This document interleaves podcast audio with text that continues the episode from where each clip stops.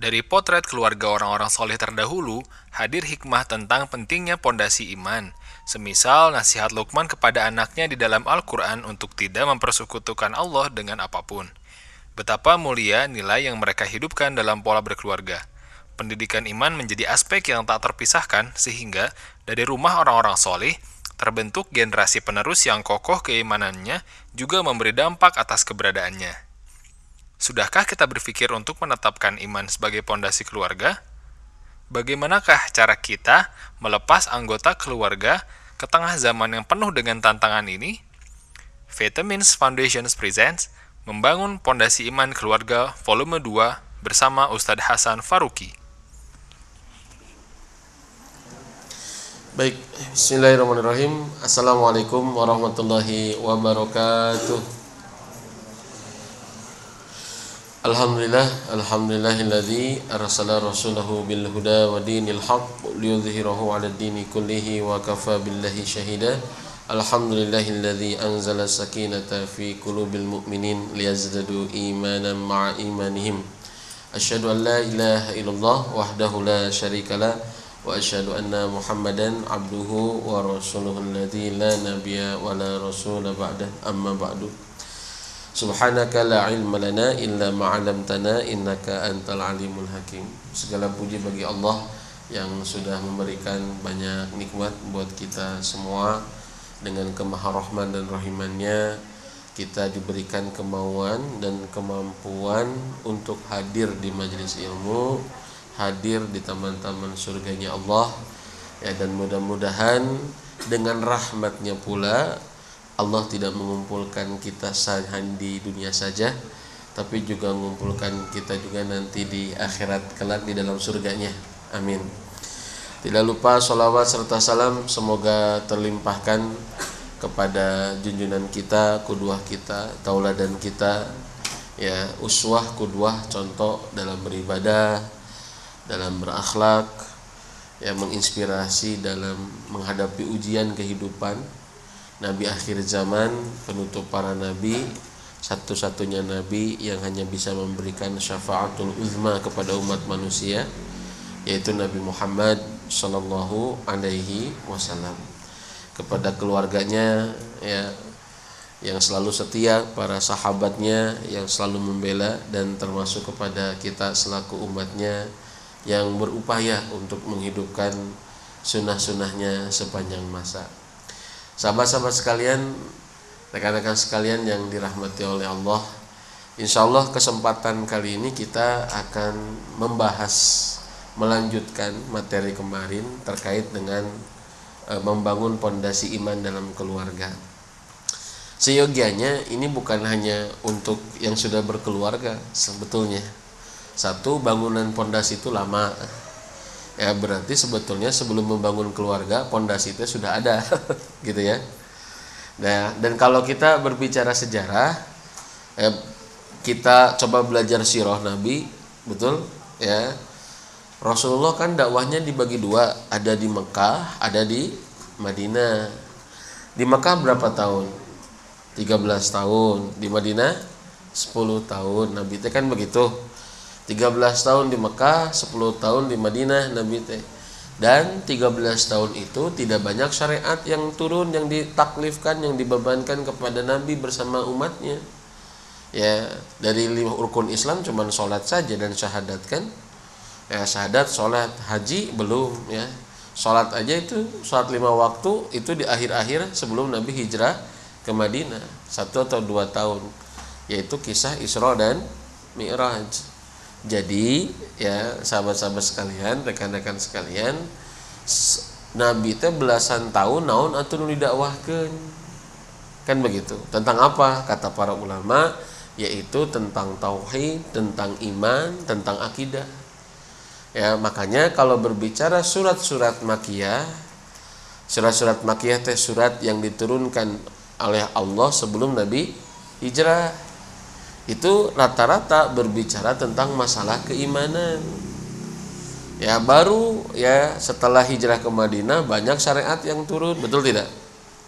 Ya banyak syariat yang turun dari mulai sholat Jumat, ya macam-macam sholat sunat kan begitu ya selain sholat yang lima waktu kemudian juga apa namanya itu macam-macam zakat zakat fitrah dan macam-macamnya ya ada haji umroh dan syariat-syariat yang lainnya itu baru turun setelah Nabi hijrah ke Madinah.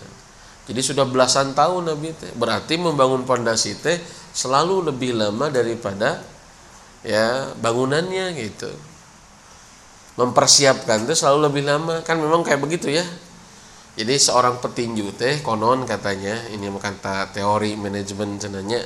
Seorang petinju teh di ring tinju mah hanya mengukuhkan apa yang sering dia lakukan setiap hari kan begitu latihan nama unggal jam gitu ya. Tapi main di ring nama kan satu ronde sabar menit. Tilu menit kan? Apal tuh tinju? Ya. Satu ronde tiga menit. Aduh ayo nama jarangnya ayah tukar tipiwan masih kena setara ya. Dulu saya ke, kecil mah makanya saya disebutnya citizen bahwa ya dulu saya citizen karena kerma pendek busekal hidung bulat dah ada itu ya nyain lagi sih masih hidung kene tapi rada kaset mengesan lah yang nama itu ya mengesan lah ya itu ya dulu disebutnya saya citizen karena wah Mike Tyson kan dulu ya Muhammad Ali Mike Tyson ya generasinya selanjutnya. Nah satu ronde tiga menit betul ya? Mohon maaf nih jika saya salah. Satu ronde tiga menit itu hanya pengukuhan saja dari apa yang dia lakukan. Selalu persiapan. Nah sobat teman-teman lah ya di dunia advertising, di dunia desain kan ya, di dunia apa gitu ya. Selalu persiapan mah lebih lama ya. Iklan dua menit, etanya bisa bang bulan-bulan kan gitu ya. Berminggu-minggu. Selalu persiapanmu lebih lama. Makanya mohon maaf keliru kalau teman-teman yang materi ini bagi yang sudah menikah. Tapi juga yang sudah menikah jangan mikir nikah lagi ya ya optimalkan yang sudah ada gitu ya. Berarti saya kudu jadian deui da baheula acan. Ente kudu gitu ya. Eta mah modus lah ya. Jadi nggak usah. Tapi sebetulnya yang belum menikah teh lebih layak tema ini karena memang membangun batu bata itu teh. Ya jadi kalau ditanya persiapan apa yang paling utama dalam menghadapi atau memasuki gerbang rumah tangga persiapan iman masalahnya anda punya ilmunya nggak terkait bagaimana iman itu supaya tetap tumbuh dalam keluarga dalam diri kita? Ternyata masalahnya gitu. Ya penting persiapan finansial persiapan uh, apa namanya fisik ya penting. Persiapan sosial penting ya penting. Tapi kalau ya di apa namanya itu di dipilih diprioritaskan nuka hijima persiapan iman. Yang harus dibangun deh gitu. Tawakal bagian tidak naon? Iman. Sabar bagian tidak naon? Iman. Ikhlas bagian tidak naon? Iman. Ridho dengan pasangan bagian tidak naon? Iman. Dak bab iman gitu. Ya sabar dengan kekurangan pasangan. Iman syukur dengan kelebihan pasangan iman itu udah balik deh karena iman. Maka berbahagialah jika teteh-teteh punya suami namanya iman. Ya hese itu tendangan ya subhanallah ya ya sahabat-sahabat sekalian. Iman itu saya ditanya ya ditanya nih Ustadz ya kemarin dua pekan kemarin lah ya mau nikah ya istrinya eh, calon istrinya seorang dokter. Ya eh, Ustad kata Ustadz Fulan eh, calon pasangan yang harus dihindari teh ada empat sifat. Ya cek Ustadz Fulan ayat dua sifat. Cek Ustadz C ayat tilu sifat. Tungtung nama loba calon pasangan yang harus dihindari teh. Tuh payu-payu atau ya. Ya ulah ya ulah ya ulah ya ulah. Ya terus diseleksi gitu ya. Menurut saya bagus saya bagus. Karena memang harus selektif nggak jangan asal-asalan kan namanya juga mau nikah kan? Jangan asal-asalan. Tetapi bahkan urusan fisiknya disebutkan ulah nukie ulah nukitu ya. Begitu. Saya bilang bagus. Ya anda memilih ya jangan punya jangan misalkan anak yang begini nah itu ya. Atau jangan perempuan yang begitu gitu ya. Atau jangan suami yang misalkan nilai matematikanya sekian nah misalkannya begitu ya. Atau karakternya begini ya mungkin bisa saja tapi saya bilang begini Saya nasihat saya ya, nasihat saya nih. Mempersiapkan mental keimanan untuk menghadapi kekurangan pasangan dan konflik di rumah tangga jauh lebih didahulukan sebelum sibuk menghindarkan diri dari kekurangan pasangan. Kata waktu, kata waktu. Jika loading itu kata waktu ya sekali lagi ya menyiapkan sibuk menyiapkan mental keimanan untuk menghadapi kekurangan pasangan atau konflik bersama pasangan jauh lebih didahulukan, lebih diutamakan ketimbang kita sibuk menghindari ya dari kekurangan pasangan karena calon pasangan kita, calon pasangan atau pasangan kita. Bisa dipahami nggak? Ada kekurangan mah aya wae ya nah sebab orang kawin jeng jelema kan gitu. Ya lemun jeng malaikat kan gitu. Da anggar da manusia setengah dewi atau setengah dewa oke okay. ya pika sebelen mah ya betul. Paham nggak maksudnya? Kita sibuk ya. Non jazakallah. Kita sibuk menghindarkan ke wah ulah nuk itu ulah nuk kita berhasil nih. Ada 10 sifat calon pasangan yang harus dihindari. Berhasil tah kurang bener eh geus nikah teh eueuh tanu 10 teh. Saya tanya nemu konflik nggak nanti? Nemu kekurangan nggak nanti? Anger. Itu. Jadi boleh anda selektif dan saya rasa harus. Ini bagi yang belum ya. Kan yang sudah mah jangan berpikir masa lalu lah ya. Sudah banyakin istighfar saja. Ya banyakin istighfar. Ya. Bismillah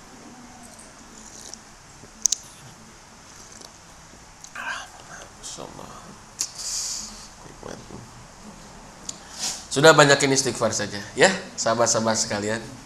Ini mah yang belum sampaikan ke teman-teman. Jadi menyiapkan diri mental keimanan gitu nya. Kan mental teh kaitannya dengan keimanan itu.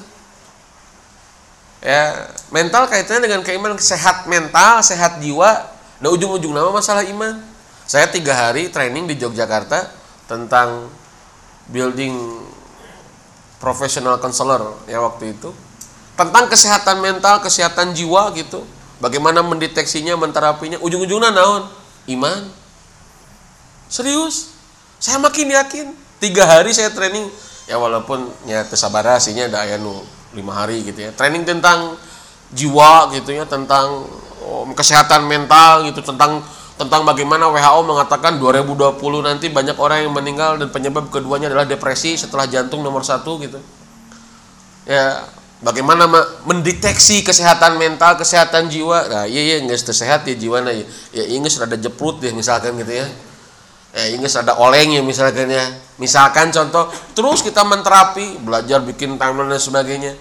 Ya, belajar bagaimana menterapinya, macam-macam metode terapi gitu ya untuk bisa apa namanya mengeluarkan emosi-emosi negatifnya. Ada tungku cinta dan lain sebagainya. Wah masalah tapi saya punya kesimpulan satu. Dan itu dia dia dia juga meyakininya saya bilang. Walaupun trainernya Nasrani waktu itu. Cuman bahasanya dia nggak full gitu menurut saya. Ya, ah, ya apa? Ada bahasa syukur. Hari syukur di mana? Hah? Lamun orang ngobrol ke syukur naon itu dah dan lain ke tukang cukur syukur mah. Syukur itu ngobrolin iman. Betul nggak? Ya nggak ada nggak ada kekuatan syukur tanpa kekuatan iman. Serius sih waktu rekan-rekan sekalian. Kita bisa bersyukur karena memiliki rahim iman yang terus mengeluarkan sifat syukur atau akar iman yang terus menumbuhkan pohon syukur dan buahnya adalah akhlak yang baik jadi subhanallah ujung-ujungnya apa iman ya Muhammad Fauzil Adim nih sebaliknya Muhammad Fauzil Adim punya buku namanya Segenggam Iman untuk Anak Isinya apa? Kekuatan mental, kekuatan jiwa. Membekali jiwa anak, menguatkan mental anak gitu. Tuh gitu kan. Berarti sama. Ujung-ujungnya kayak begitu. Ya, jadi berbicara kesehatan mental, kesehatan jiwa itu berbicara iman. Ya. Maka sekali lagi ya, mempersiapkan diri itu tuh harus lebih kita lebih dibukuin kita. Ya mempersiapkan diri ya mental keimanan untuk menghadapi konflik. Ya sabar mengalah peduli. Itu bah, kan bahasa iman itu. Ya kemudian apa namanya dan menghadapi kekurangan pasangan jauh lebih dahulu. Kan sebelum kita banyak menghindari kekurangan. Ya, ulah nuk itu ulah nuk kieu wah ulah sia kawin jeung eta mah bawel awewe eta mah. Dan awe mana tuh nute perempuan mana yang tidak punya kecerdasan linguistik? Itu sudah fitrahnya itu. Eh, itu namanya kecerdasan linguistik itu. Kalau bawel mesti nyari hati nanya. Itu namanya kecerdasan linguistik. Perempuan mana tuh dah eh, saya dulu sama Iwati man sama. Ya masya Allah. Ah Pak Ustadz gak nyangka ya dulu saya itu adik angkatan saya yang sekarang calon istri, yang sekarang istri saya dulu mah pendiam. Dulu mah duh masya Allah Pak Ustadz ya apa anggun. Nah sekarang udah nikah menikah bawel. Ya anda yang salah berekspektasi. Anda yang salah memperkirakan kan begitu bukan istrinya yang salah. Jadi kalau ada kalau ada penelitian bahwa perempuan 20 ribu kata sehari semalam laki-laki cuma 7 ribu kata sehari semalam 20 ribu kata teh wanita yang paling pendiam Apalagi kalau istri kita punya jiwa marketing. Wah, eh, itu bisa berkali-kali lipat. Siap-siaplah Anda untuk bisa mensiasatinya. Sudah. Ya, jiwa marketing kan. Ya, jiwa marketing kan asap ngobrol kan itu kan dia kan. Ya, untuk apalagi istrinya berjiwa guru kan gitu kan segala diomongkan, segala dinasehatin, segala jadi tema pembicaraan.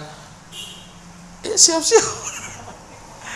Gitu. Tinggal anda pintar-pintar. Tak sok menghadapi aku mah. Apakah kita mau berpikir ganti ah? Jangan enak menurut ada mengesan. Eh, emang nah HP? Hah? Ya, enak orang tuker tambah Emangnya HP? Ada kita gak bisa tuh. Ya, tinggal kita berpikir kan. Dan ini berbicara apa? Mental menghadapi ujian itu berbicara iman. Ya. Subhanallah sama-sama sekalian. Jadi mohon maaf, kan di IG ada yang komen ya, saya nggak sempat komen juga di akun kita ya, di akun Vitam ya kan. Oh ini mau buat yang sudah menikah. Saya yang komen panjang lebar, uh waktu gitu ya. Nggak usah jadikan bahan ceramah gitu. Saya mau komen, nah itu itu tertarik saya ingin ngomen gitu ya. Gara-gara ada yang ada yang bikin statement itu, ah ini mah untuk yang sudah menikah. Saya bilang keliru gitu. Nggak tahu itu sekarang hadir nggak ya. Walau alam saya juga nggak tahu tuh ya. Ah gitu kan ada di gitu ya. Saya pas lihat lihat gitu oh itu mah tema yang sudah menikah gitu ya. Kemudian si admin mencoba untuk membujukkan oh enggak gitu ya ya membujuknya kan ilmunya terbatasnya segitu gitu nah kalau saya yang nerangin wah nggak sepanjang kali lebar. Saya tahu wah lebih baik saya tinggalin gitu ya. Kenapa? Saya kalau udah nulis gitu ya manjang gitu ya manjang. Jadi puasa segala-galanya ya gitu ya. Subhanallah ya udahlah. Nanti udah saya mau bahas aja lah terserah. Eta nu nulis ada hadir rek henteu duli teuing. Sampaikanlah itu ya sampaikan ke teman-teman antum ya atau ke akang teteh sekalian teman-temannya jika tema ini disebut orang apa namanya bagi yang sudah nikah enggak wallahi enggak cuman masalahnya adalah selanjutnya Ya, lalu seperti apa kita mengelola keimanan ini? Ya, kayak kita mengelola kemampuan finansial ini. Dan berapa banyak iman juga terkait dengan urusan rizki. Anda bisa pergi ke masjid, Anda bisa bertilawah, itu mempermudah rizki. Anda bisa sholat tepat waktu, itu urusan rizki. Ya, dan tidak bisa dipercepat dengan usaha keras kita dan tidak bisa diperlambat dengan kemalasan kita. Ya, seperti kematian. Ya, kata Nabi kan gitu, rezeki itu seperti kematian kan? Rezeki itu seperti kematian, kata Nabi. Bagaimana kata Nabi dalam riwayat At-Tabrani, "Lau anna ahadakum farrun min rizkihi la adrakahu kama yudrikul maut." Kalaulah kalian lari dari rezeki kalian, lari gitu. Itu pibatian. Apa pibatian? Orang teh lompat. Kenapa lompat? Kenapa lari dari pibatian iya? Mungkin meninggalkannya karena Allah, atau mungkin kita ada prioritas amal yang lebih didahulukan lain tebutuh orang teh ingan iya kolot kita di baturan misalkan bukan nggak bukan tehaya bukan nggak mau tapi tidak gimana ini ada urusan yang lebih penting yang lebih maslahat hayang sih kita tinggalin tuh karena Allah. Itu kalau sudah jadi rezeki kita nggak bakalan ke mana. La adrokohu kama yudrikul maut kata Nabi. Itu rezeki kita akan datang tuh ke kita dengan bentuk yang lain waktu yang lain seperti kematian mendatangi kalian. Tekudu hari wang ya. Tenang kita kalau kayak begitu sahabat-sahabat sekalian. Kayak ya masya Allah ya. Itu berbicara apa? Bicara iman ya dan inilah rahimnya. Makanya saya yakin rahimnya. Ya saya makin makin makin semangat ya memperbaiki ke apalagi karakter iman adalah ya kata Nabi iman itu seperti baju cepat lusuhnya. Jadi gancang apa namanya cepat lusuh itu apa? Rusak atau apa namanya keriput gitu ya atau risak gitu ya. Kata Nabi ya maka perbaikilah atau perbaharuilah iman kalian fas'alullah mintalah ke Allah ke Allah an yujaddida imanakum untuk selalu memperbaharui iman kalian ya ini saya ngomong kayak begini bukan berarti saya imannya udah tinggi, enggak. Kita sharing bareng-bareng sahabat-sahabat sekalian karena iman itu selalu diuji. Ah, selalu diuji. Dan siapakah yang lebih cepat kuatnya itu tidak ditentukan seberapa eh, apa namanya seberapa cepat lebih dulunya belum tentu. Orang lebih dulu nih mengenal Islam. Orang lebih dulu mengenal syariat, orang lebih dulu misalkan mengenal syariat, belum tentu dia lebih kokoh. Paham nggak? Bisa jadi justru orang yang telat mengenal Islam, dia melakukan kuantum-kuantum keimanan gitu. Ada nggak orang yang kayak begitu? Ada. Di zaman Nabi ada seorang sahabat ya Rasulullah, saya Islam dulu atau perang dulu? Kata Nabi aslim summa kotil, Islam lah baru ikut perang. Itu dia baru syahadat ikut perang, dia mati syahid, gugur di medan perang. Sempat sholat gak? Enggak keningnya tidak pernah bersujud kepada Allah. Apa kata Nabi komentar terhadap sahabat yang satu ini? Amila qalilan wa ujiro. Amalnya sedikit tapi pahalanya banyak. Tuh kan? Ya, untung bisa itu. Ya. Luar biasanya. Jadi tidak ditentukan. Ya, liman sabak tapi liman sodak gitu kan? Bahasanya kayak begitu. Jadi iman itu ya kuat itu bukan gara-gara dia lebih dulu belum tentu tapi bagi orang yang lebih jujur lebih komitmen lebih konsisten jadi nggak usah nggak usah mohon maaf ya. Kita mohon maaf misalkan kan puntennya beberapa teman kita mungkin lulusan pesantren misalkan ya. Merasa lah orang mana kararia mati nggak apa tiba lah oke nggak apa tapi tara diamalkan ya tapi ada orang yang baru mendengar ya tadabur al-fatihah saja sudah wah loncatannya luar ada nggak kayak begitu? Ada subhanallah ya jadi yang dituntut bukan siapa lebih dulu tapi siapa lebih kokoh. Ya maka sahabat-sahabat sekalian yuk kita ilmui naon wahai atuh. Ya insya Allah kita akan berbicara how to-nya seperti apa supaya iman kita ini ilmunya ya. Dan ini jauh lebih penting menurut saya dari sekian banyak yang penting. Ilmu tentang finansial penting. Ilmu tentang visi misi keluarga penting. Ilmu tentang bagaimana membangun rumah tangga uh, secara dari sisi uh, apa nama ekonomi penting. Ya tapi jauh lebih penting yang paling utama yang menjadi pondasinya adalah keimanan. Kenapa? Satu iman syarat keselamatan di akhirat. Dua iman pokok dalam proses mendidik keluarga. Tiga. Tulis tuh kabujeng tuh ya iman adalah rahim dari karakter yang baik atau akhlak mulia. Empat. Iman adalah imunitas menyikapi fitnah akhir zaman. Lima.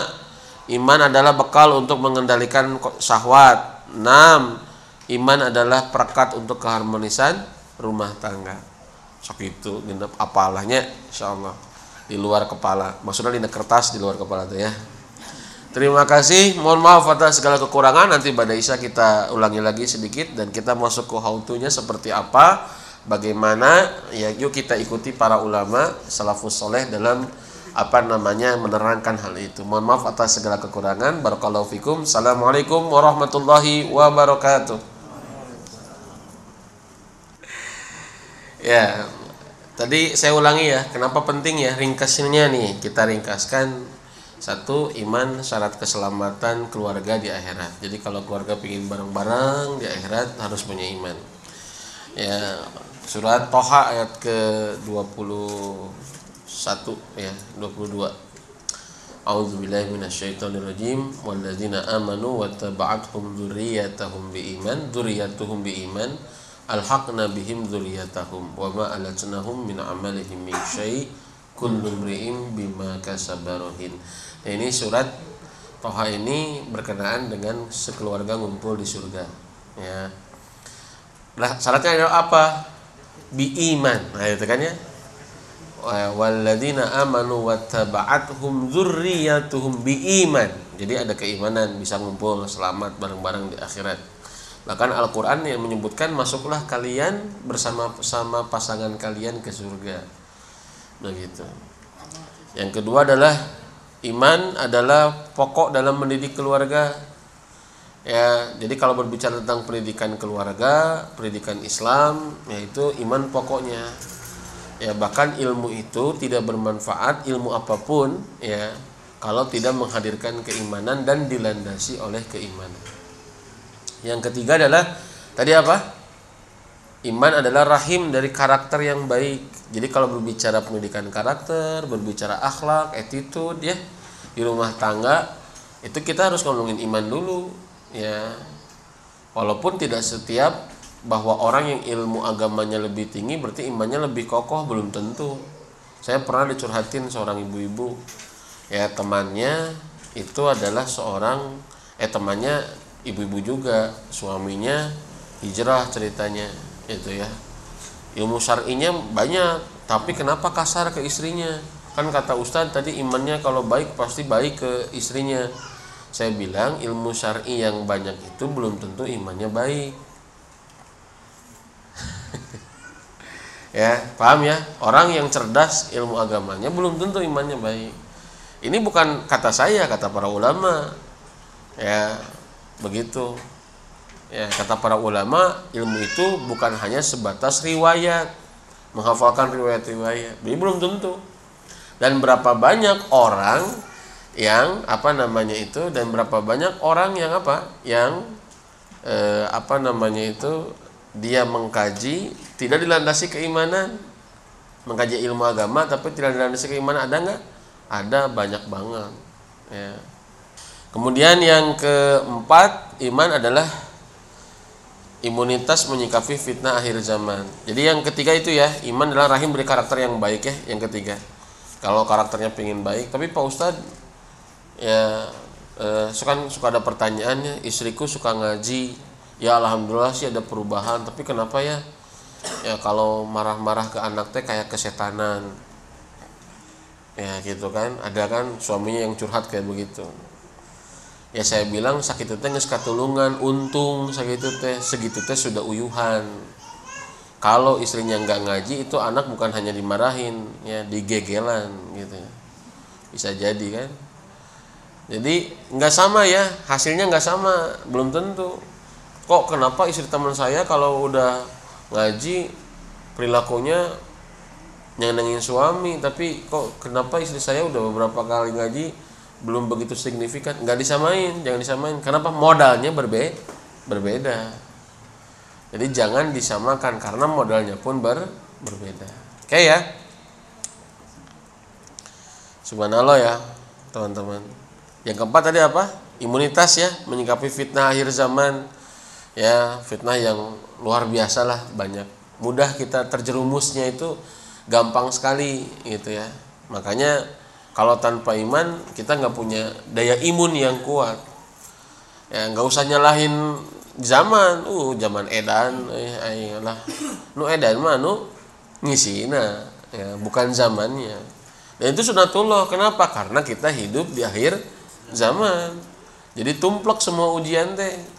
Ya ujian Nabi Nuh ayah diurang ujian Nabi Lut ada di kita ya ujian berhala zaman Nabi Nuh ada ujian Nabi Lut homoseksual ada di kita. Ujian Nabi Ibrahim api jadi dewa ya. Eh, mohon api jadi Tuhan ada.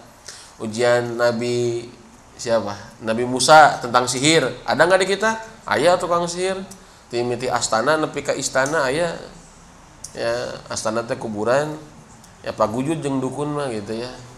Segala ayah timiti urusan pilpres nepi ka urusan lomba futsal dukun mah ayah wae ini Eh serius luar biasa pemilihan RW ayam makin dukun, ah, masya Allah.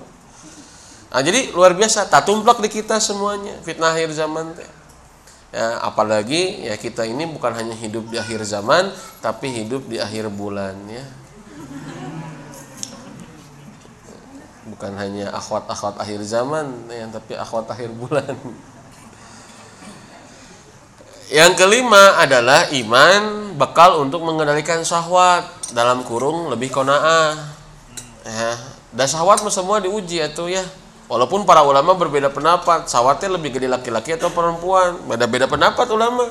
Ada yang mengatakan oh laki-laki syahwatnya lebih gede, ada lagi perempuan 10 kali lipat, oh tiga laki-laki tiga kali lipat dari perempuan. Itu coba lihat. Kalau para ulama, saya pernah baca ya, beda-beda para ulama intinya kalau menurut saya wallahu alam semua orang punya potensi syahwat. Kalau kalau syahwat dikatakan biologis ya tetapi urusannya dengan fisik. Nah itu setiap orang beda-beda. Kemudian kalau dikaitkan dengan hawa nafsu syahwat itu ya laki-laki perempuan sama lah hanya beda objek kan itu tahu kan bedanya? Beda objek kan? Kalau laki-laki diuji syahwatnya lawan jenis kalau perempuan ujian syahwatnya aksesoris gitu ya kan? Ya, kita lawan jenis laki-laki perempuan aksesoris. Jadi tete-tete jangan bilang uh laki mahnya menikah gede syahwat nanti. Perempuan juga sama beda objek aja. Ya. Kita juga nggak usah protes jadi laki-laki kabukin nanti belanja uangnya pemajikan teh. Iya pemajikan batu doge sarua nganti di beja-beja gitu. Sama aja nggak usah protes. Anda nikah 10 kali lipun perempuan kayak begitu tiba lagi gitu Ya, oke, okay. saya ya yang keenam tadi iman adalah perekat keharmonisan rumah tangga. Jadi kalau berbicara keharmonisan itu berbicara iman. Dan kita ini harus bahas kapan-kapan nih tentang romantisme keluarga teh harus dibahas. Kenapa? Yang sudah menikah itu bisa lebih kokoh ya dalam berumah tangga, yang belum menikah bisa lebih pusing gitu. ya yang belum menikah jadi inspirasi gitu maksudnya nanti nanti kalau udah menikah kayak begini ya, ya. dukata karena panjang kene keromantisan mah ya. Karena ini level 3 ini. Baik ya clear ya? Clear ya? Ini tentang masalah pentingnya iman dalam rumah tangga. Oke. Okay. nah sekarang yuk kita mulai. Gimana tuh? Ya supaya memang ya cahaya iman itu senantiasa apa namanya uh, uh, apa namanya menerangi dalam rumah tangga kita. Kokoh kuat pondasinya gitu ya. Karena iman itu pondasi yang pertama adalah ya marifatullah. Yaitu mengenal Allah. Itu yang pertama. Ya. Karena mengenal Allah inilah rahim dari segala macam bentuk ya kebaikan. Itu mengenal Allah. Ini kalau minimal buahnya ada lima dari mengenal Allah tapi panjang deh itu itu ya. Ada ketenangan sahabat-sahabat sekalian ada kehidupan yang bahagia. Ada sabar dalam musibah ada syukur ketika nikmat. Itu ketika kita mengenal Allah. Ya. Mengenal Allah. Makanya kata Dr. Salman Al-Audah nih dengerin, ini bukan kata-kata saya ya. Kata Dr. Salman Al-Audah, mengenal Allah adalah hiburan bagi orang yang sedih, keamanan bagi orang yang takut, ya, kekayaan bagi orang yang fakir, kemuliaan bagi orang yang hina. Itu kalau orang sudah mengenal Allah. Sekali lagi ya, mengenal Allah itu ya ini kata dokter Salman nih mengenal Allah itu adalah hiburan bagi orang yang sedih maklum sedih mah tapi kita akan lebih terhibur lebih kokoh cepat move on ya bisa maju lagi, semangat lagi, optimis lagi kalau kita mengenal Allah. Kemudian apa tadi teh? Ya, keamanan bagi orang yang takut, ya betul ya. Hiburan bagi orang yang sedih, keamanan bagi orang yang takut, betul? Ya, kita takut wajar manusiawi, ya. Apalagi takutnya takut tobi'i, takut khawatir, sieun, hariwang kan itu ya. Manusiawi banget. Ya takut suami gimana gimana takut istri gimana gimana manusiawi banget. Ya subhanallah. Tetapi itu akan menjadi rasa aman buat kita kalau kita nyandarin ke Allah. Kemudian yang ketiga apa? Kemuliaan bagi orang yang terhina ya ketika kita kita merasa terhina merasa dicuekin merasa tidak dihargai tapi kita masih punya kesempatan di hadapan Allah. Mungkin orang tidak menghargai. Makanya kalau orang ikhlas dia apa namanya lebih tenang hidupnya. Karena kenapa ikhlas? Karena marifat. Kan ikhlas itu mengejar ridho Allah. Ya dia akan lebih mudah lebih terbantu. Kenapa? Sebab tahu siapa Allah. Nah kalau kita nggak kenal Allah kita lebih susah ikhlasnya. Kenapa? Karena kita nggak kenal begitu ya maka kalau saya mohon maaf ya ini kuat saya nih dua hari terlahir keikhlasan itu mengajarkan ketidakpedulian. Hah? saya dari dari dua hari ini sepanjang jalan di motor ingat-ingat oh ya keikhlasan itu mengajar ketidakpedulian. Itu yang lagi terngiang-ngiang dalam pikiran saya sampai hari ini kenapa ketidakpedulian dengan pandangan makhluk ya terserah kamu mau bilang apa kayak mau bilang apa kayak orang madaya saya enak ya yang penting Allah ridho ke kita selesai jadi keikhlasan itu mengejar mengajarkan ketidak pedulian, tidak peduli dengan komen-komen makhluk. Ya. Paham ya? Oke, jadi tidak peduli dengan komen-komen makhluk. Ya, eh kamu gitu kan yang bikin kita beban teh naon? Ya lo bating merhatikan pandangan makhluk gitu. Cuk itu kieu, cuk itu kieu. Aduh kumaha tuh kieu, aduh kumaha liur teh.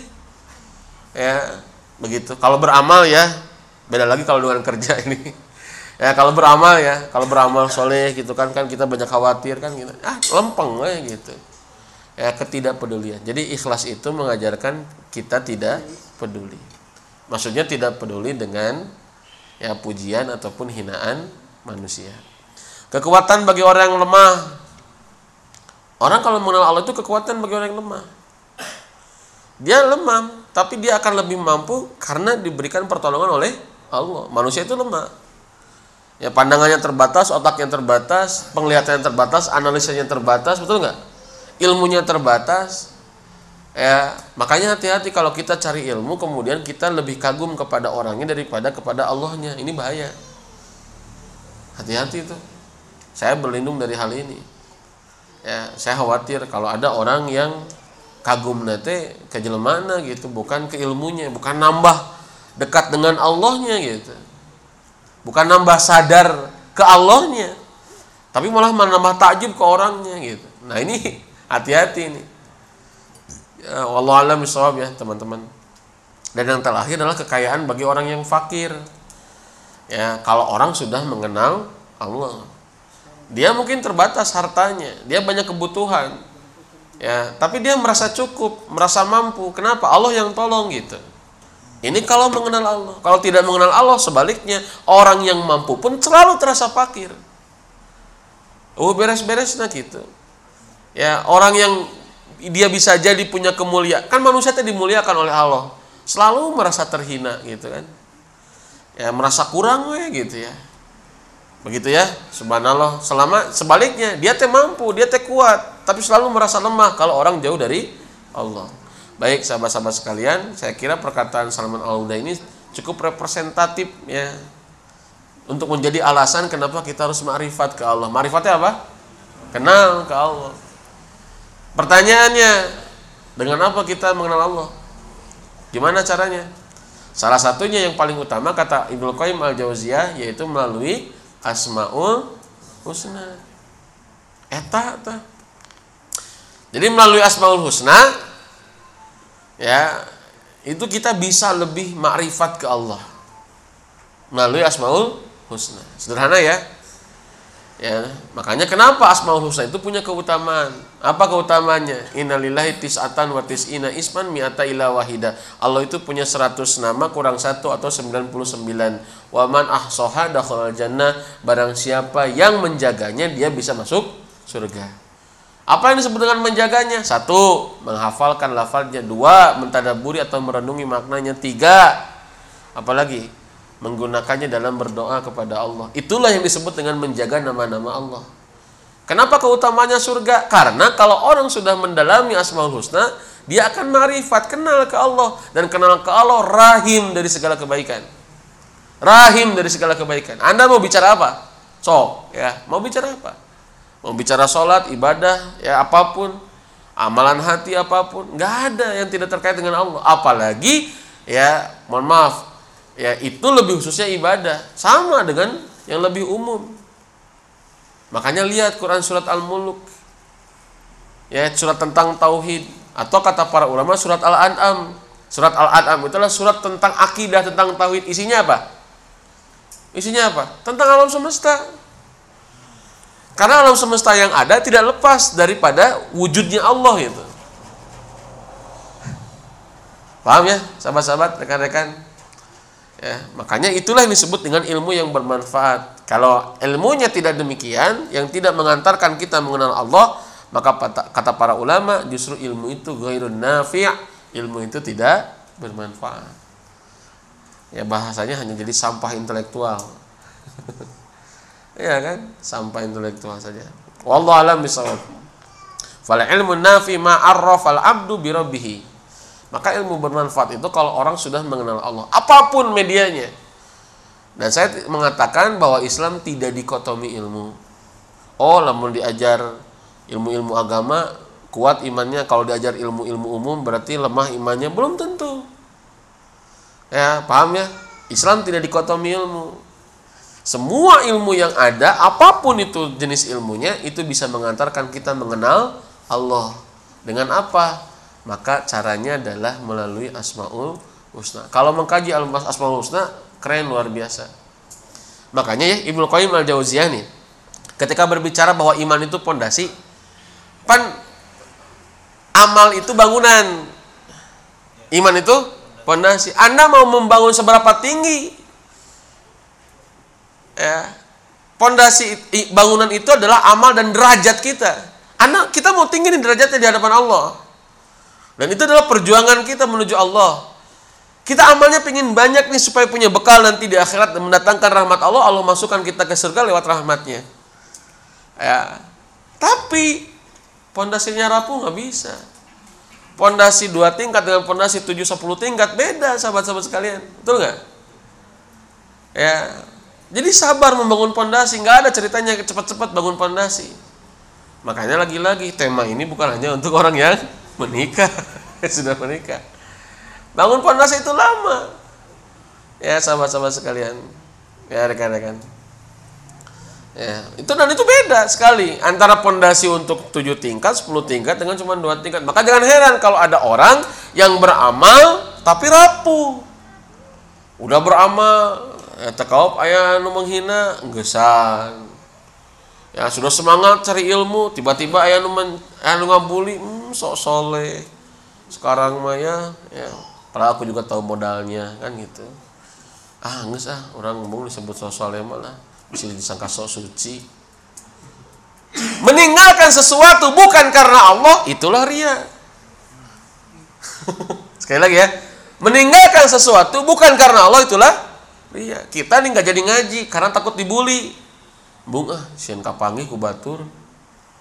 Kayak disangka orang sok suci kayak. ya batur te ngabaturan deh ka orang kita ninggalin amal bukan karena Allah itulah ria. Jadi ria teh lain hadir wae nu teu hadir bisa jadi ria. Paham ya sahabat-sahabat sekalian? Ya, jadi itu yang pertama ini rahimnya. Ini kalau dibahas luar biasa. Ya jadi kata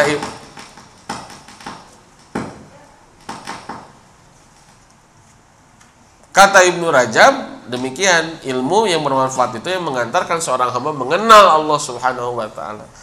Makanya kalau ada kajian-kajian Asmaul Husna ikutin deh. Saran saya ya. bagus-bagus lah ada Agim juga bahas ya masalah Asmaul Husna agar hidup lebih bermakna bagus tuh bukunya tiga jilid tuh bagus kitabnya ada juga Ustaz Dedi Haryadi biasanya sering kajian Asmaul Husna. Saya juga mengkaji di beberapa tempat Asmaul Husna. Kenapa? Bagi saya gimana ya? Iman teh naik turun ketika mengkaji Asmaul Husna teh lebih stabil lah gitu ya. Atau sebenarnya naik turunnya sambil naik gitu ya. Kan ada naik turun naik sambil turun kan ya kan? Naik turun naik turun naik turun naik. Beak ke siapa gitu. Iya naik turun teh sambil turun itu naik na dua turunnya delapan gitu ya naik na tilu turunnya salapan gitu ayah lu gitu teh ayah lu naik turun sambil naik kan gitu ya ada naik delapan turun dua naik sembilan turun satu kan itu ada ya itu udah jadi kaidah jadi kalau berbicara sampai kapan tuh Ustaz kita tuh berusaha ningkatin iman sampai tugas hidup kita selesai. Ya, ya tuh iman. Tugas kita hidup selesai udah. Karena iman itu kayak begitu, wa yankus terus. Dan ini sesungguhnya pekerjaan kita. ya, pekerjaan kita itu yang jadi utama itu. Dunia nama sampingan sebetulnya ya. Wallahu a'lam Baik ya, sama-sama sekalian. Wah subhanallah ya.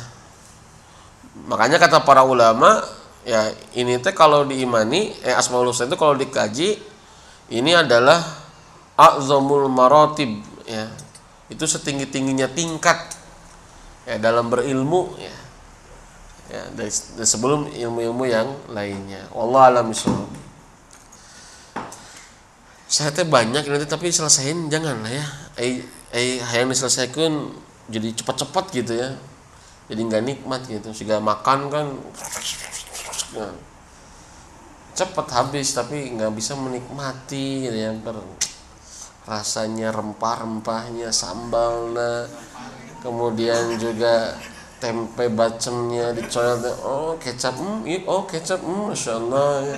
ini sambalnya bla bla bla bla ya. Sugana yang ngerti lah ya. Itu ya. Subhanallah. Ya, gimana nih? Kang Satria nggak apa-apa nih di pelan-pelan aja ya? Pelan-pelan aja ya. Saya tuh nggak biasa kalau dilurusuh terserahlah nanti mau judulnya apa lagi dirubah lagi nggak jadi masalah. Atau judulnya bagian ketiga khusus bagi anda yang belum menikah sebutkan gitu ya yang hadir lah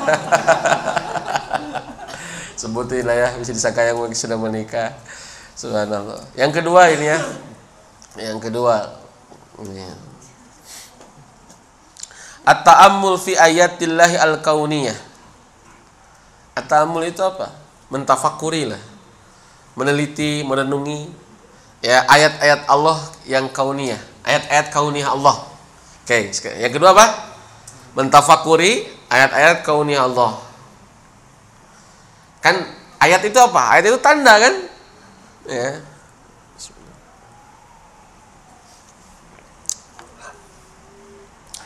Ayat itu tanda. Tanda Allah itu ada dua, tanda kekuasaan Allah maksudnya. Ada dua, ada ayat kauliyah, ada ayat kauniyah. Ayo, boleh ditulis lah ya.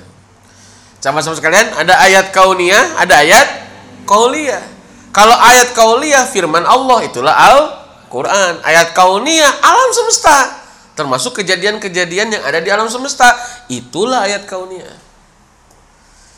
Ya, subhanallah.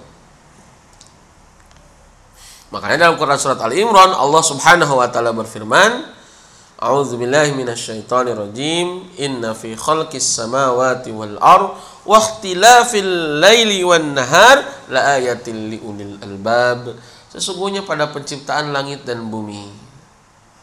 Ya, subhanallah. Perubahan malam dan siang. Itu tak ada tanda-tanda kekuasaan Allah bagi orang yang mau mikir gitu. Ya, nah orang yang tidak mau berpikir ada standar tuh. Oh malam, oh siang gitu. Sakit tuh, eh. Nah, emang urusannya naon malam dan siang nanti malah kieu gitu kan. Ya, tapi ternyata oh hikmahnya malam apa? Hikmahnya siang apa? Bagaimana kalau hidup selalu malam? Bagaimana hidup kalau selalu siang? Subhanallah ya sampai malam itu diibaratkan sebagai apa namanya itu selimut, tempat istirahat. Karena orang kalau selalu bercahaya capek Betul nggak? Sok. Makanya kalau kita bercahaya terus lelah tuh mata di pareman kan kalau tidur di pareman tiis gitu kan betul tidak? Eh malam tuh kayak begitu. Ya panjanglah mentadaburi malam ya. Subhanallah itu ayat-ayat kaunia Allah. Kenapa ada gunung? Makanya itu Allah bilang ada hikmahnya. Ya subhanallah. Dan saya jadi kalau mohon maaf ya ini untuk terutama untuk untuk orang-orang yang di urusan apa ya ilmu alam gitu ya. Uh, ilmu bumi lah ilmu alam, astronomi gitu ya. Makanya alhamdulillah kita ada film ikro gitu ya. Itu nanaunya disebutkan lagi baik lah lain artis lagi itu nanau lah ya.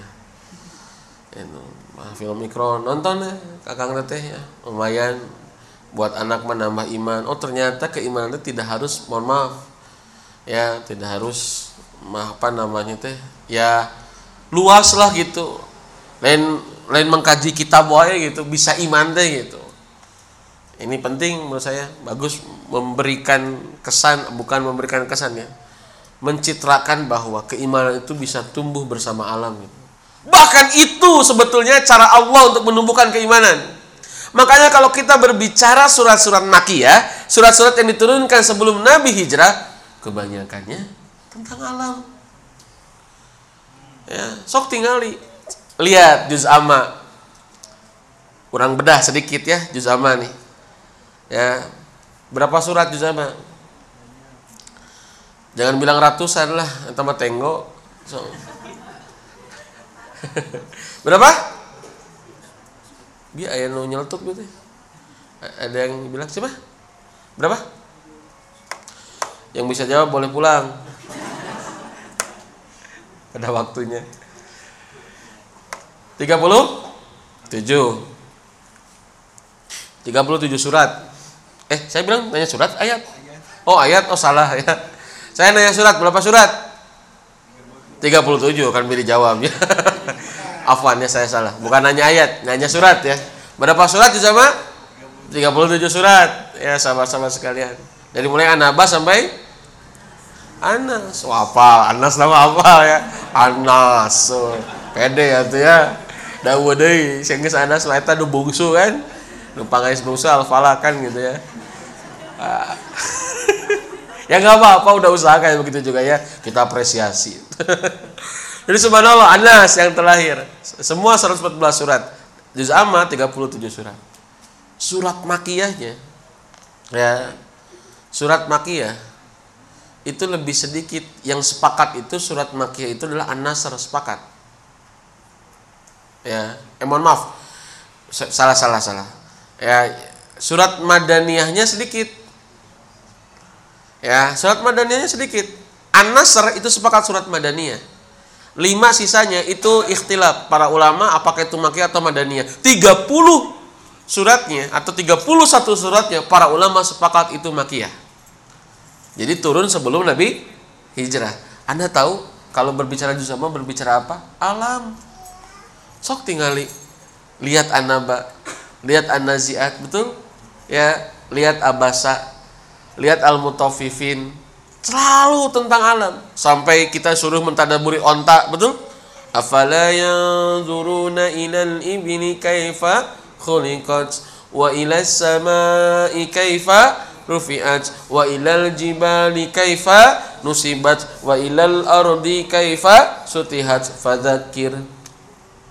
Subhanallah Apakah kamu tidak memperhatikan kenapa Allah menciptakan unta? Tuh, kenapa diciptakan unta? Dan kenapa yang dipilih itu unta? Eh, entah sapi, entah embe gitu, entah yang pelung. Eh, serius? Saya nggak salah kan? Nata yang pelung. Anu sorana lebih hadat di badan onta. Mahal yang pelung dulu saya punya kiai soalnya ngurus teh yang belum ya gitu. Nah telah hukoi kan gitu. Ya subhanallah saya dulu punya kiai resep karena ayam pelung gitu ya subhanallah. Kan mahal tuh cek baru teh wah cenah hirup nawai mahal komodi lemun dipencit cenah gitu. Ya mataku santai rek dipencit terjadi jadi sin kawalan. Subhanallah. Sampai-sampai kiai saya pernah lagi kajian ya ustadz saya kiai saya jadi kajian Ibnu Katsir baru 10 menit ditutup. Ya mohon maaf ada kontes apa namanya ayam pelung cina ngaji eren gara-gara ayam pelung cai gitu kayak itu kumaha tapi kan jarang begitu kan dan pengorbanannya lebih banyak dari kita nya kita juga ngemaklum maklum lah ya demi ayam pelung kan. Gitu. kenapa tuh ayam pelung jadi ngomongin ayam pelung mohon maaf ya. Saya aduh terkontaminasi oleh perasaan.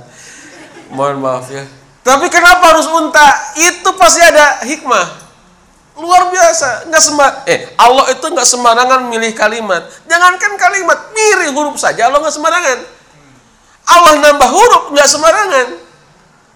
Subhanallah. Kenapa wal asri tidak al asru? Tetap beda kenapa wastobir alaiha wa'mur ahlaka bisolati wastobir alaiha perintahkan keluargamu untuk sholat dan sabarlah dalam memerintahkannya kenapa wastobir tidak wasbir itu ada huruf to kenapa Allah itu tidak salah. Wah ini kalau kajian Quran nih, biar kita nambah keren ke Qurannya gitu. Itu ada hikmah sama-sama sekalian. Dan kenapa harus unta yang dipilih untuk ditadaburi, untuk ditafakuri Quran? Nah hanya buat unta. Makanya luar biasa dahsyat. Ya. Makanya ini saya sebutkannya kata Amir bin Abdi Qais. Sami tu ghaira wahidin wala itsnaini wala thalathatin min ashabi Muhammad sallallahu alaihi wasallam. Ini kata Amir bin Qais bin, bin Abdi Qais mengatakan aku mendengar tidak hanya satu, dua atau tiga sahabat Nabi yang banyak mengatakan begini kata sahabat Nabi inna dia al imani au nurul imani at-tafakkur. Lihat kalimatnya. Sesungguhnya pelita iman itu ada pada tafakur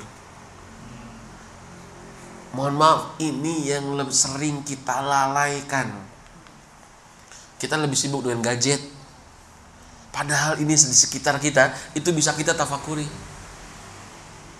ujian kita kadangkala sibuk dengan dunia yang jauh tapi lalai dengan dunia yang dekat dengan kita. Ya subhanallah sama-sama sekalian. Ya atafakur makanya luar biasa. Teman-teman nah sekarang nih ada nih bagus juga ada jejak iman. Saya ngomong kayak begini supaya jadi jariah aja kalau ada yang mau ikut lah ya. Ya ada komunitas jejak iman. Jejak iman itu dia dia bagaimana menumbuhkan iman lewat alam begitu ya lewat alam tentang bumi ya tentang misalkan lautan tentang oh luar biasa. Tapi jadi numbuhin iman. Teman-teman yang sudah punya anak beli majalah Bilal. Ya majalah Bilal itu baru tiga edisi itu dua edisi tiga edisi. Beli majalah Bilal. Bagus tuh yang dikeluarin sama Kutab Al Fatih ya baru majalah Bilal. Kenapa bagus? Karena itu tafakur alam manusia ya tapi kemudian dikaitkan dengan keimanan. Kenapa Allah ciptain gunung? Kenapa Allah ciptain malam? Kenapa Allah ciptain unta? Bagaimana mereka bertasbih? Wah luar biasa. Ya sehingga kita teh satu kali mengayu dua pulau terlampaui. Nambah iman tapi lewat alam semesta. Jadi orang teh anak kita kita orang tuanya. Tiap ningali alam teh semua tanda-tanda kekuasaan Allah gitu. Makin nambah iman kita. Ya subhanallah. Makanya itulah pentingnya tafakur ya subhanallah ya jadi jangan dianggap sepele itu tafakur itu sederhana tuh tapi masya Allah dampaknya Ya kata para ulama, eh, mohon maaf kata para sahabat, inna dia al iman au nurul iman at tafakkur. Jadi iman itu pelitanya akan senantiasa bercahaya gitu ya. Pelitanya senantiasa terang, tak terang ya. Senantiasa senantiasa terang, cahayanya akan senantiasa terang. Apa kalau tafakur? Ini mohon maaf pekerjaan yang sudah mulai dihilangkan gitu ya. Itu. Ngalenyepan nah hanya buat makanya Allah Subhanahu wa taala dalam Quran surat Az-Zariyat wa fi anfusikum afala tubsirun. Dan pagi pada diri kalian apakah kalian tidak memperhatikannya? Jadi Allah ngingetin kita sok tingali bercermin ngenteng asal bahasa curug gitu ngentengnya bercermin pada diri kalian. Oh luar biasa, masya Allah. Ya, masya Allah, sama-sama sekalian. Allahu Akbar. Ya Allah, ampuni kami yang masih lalai mentafakuri alam semesta ini ya. Gitu.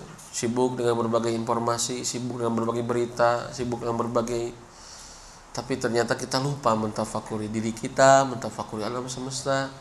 Padahal itu nambah iman ternyata ya. Sampai Ibnu Qayyim jero, Ikhwatiman Ibnu Qayyim jero. Ya, satu kepala saja keluar dari air tempat yang berbeda beda rasa. Luar biasa ya. Keluar air mata asin, keluar air liur, tawar, air telinga pahit katanya. Ya, saya nggak pernah serius nggak pernah saya harus pertekankan itu supaya tidak jadi fitnah. Ya, ya subhanallah satu kepala aja beda kayak keluar air beda tempat di kepala kita beda rasa. Siapa yang menciptakan teknologi seperti itu? Allah. Ya apa hikmahnya? Banyak. Oh air liur tawar karena supaya adil bisa merasakan.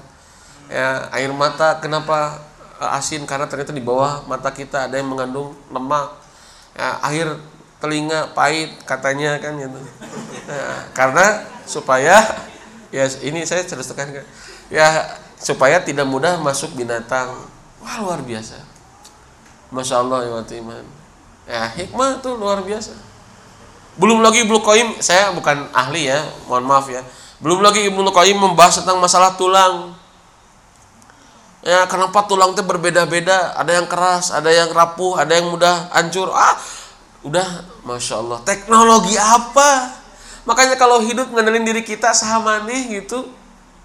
Hidup ngandelin diri kita. Kita nggak pernah minta tolong kepada Allah. Siapa kita? Ya, kita nggak disetting ya waktu iman. Coba bisa nggak kita ngidupin mata, ngidupin telinga, atau mempaus misalkan otak kita tet paus lah lah istirahat. Enggak.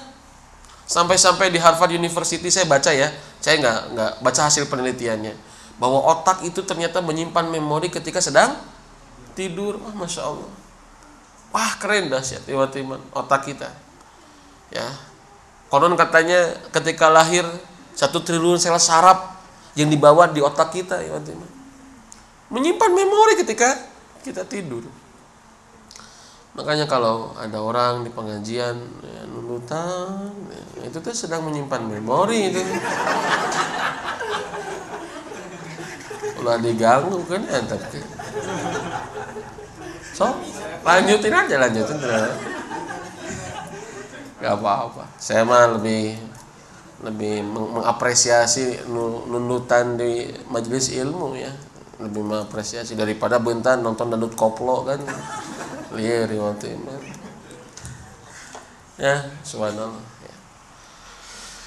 tapi itulah masya Allah sampai dibahas malu kita ya waktu makanya ya punten. Nudayat teh surat al muluk mang al muluk ya. Tahu tabarok? Ya juz ke 29 awal kan? Betul? Surat ke 68 67 tante. Ya luar biasa coba itu tentang tauhid semua dari awal sampai akhir. Tentang tauhid semua. Ditanya sama Allah seolah-olah kita tidak punya kesempatan untuk sama nih gitu. Kita tuh seolah-olah nggak sobat buri. Seolah-olah kita tuh tidak punya kesempatan untuk membangga-banggakan diri. Di punten kasar apa diperak-pek orang teh pertanyaan-pertanyaan yang membuat kita ya gitu. Wah subhanallah ya timnya sampai nu terakhir urusan cai kan? In asbahama ukum gauron famayatikum bima imain kata Allah. Sok. Lamun sumber cai eta disaatkeun dieureunkeun rek menang cai di mana marane teh? Gitu. Ini mohon maaf bahasa cohagna nya cek orang Sunda mah cohagna bahasa kasarnya gitu ya. Mau dari mana kalian dapat air? Kita tiap hari iwatu iman tiap hari kita menggunakan air ya gitu. Ya, pas ya bab cai di PDAM nya. Subhanallah. Ya, ya, ya. kita setiap hari pernah nggak kita mikir itu air dialirkan oleh Allah? Mohon maaf tuh. Kita masih kurang mensyukuri waktu iman. Mohon maaf. Makanya kenapa mang disunahkan teh ceknya disunahkan tiap hari kita baca surat Al-Mulk ini mohon maaf saya juga belum ngamalin jujur. Ini cita-cita saya mudah-mudahan sebelum mati saya bisa ngamalin ya. Ya doakannya ya saya wehelakeun dari akang teteh malaya ya. Serius ini saya cita-cita ya Allah pingin tiap hari teh sebelum meninggal gitu mewiridkan al-mulk karena sunahnya memang tiap malam sebelum tidur dan itu adalah surat al-mani'ah. Tahu mani'ah? Yang meng, yang penghalang al-mani'ah kenapa? Tabarok itu adalah surat yang menghalangi kita dari azab kubur. Jadi kalau ingin selamat dari azab kubur sering-sering baca surat al-mulk isinya apa? Tentang tauhid. Dalam kehidupan sehari-hari sampai ditanyakan awalam yarau ila tayri fawqahum safati wa yakbid ma yumsikuhunna illar rahmat sok eta cenah manuk bisa ngapung saharunahana kan gitu ya jadi subhanallah ya watiman dilenya apa dari huruf ke huruf teh dari ayat ke ayat teh kalau orang sudah mentadaburi itu ya watiman insya Allah dia akan merasa dirinya ya terbentuk dengan tadaburi itu ya, dengan merenungi ayat-ayat itu. Jadi tafakur terhadap ayat kauniyah. Ya. Itu yang kedua tuh.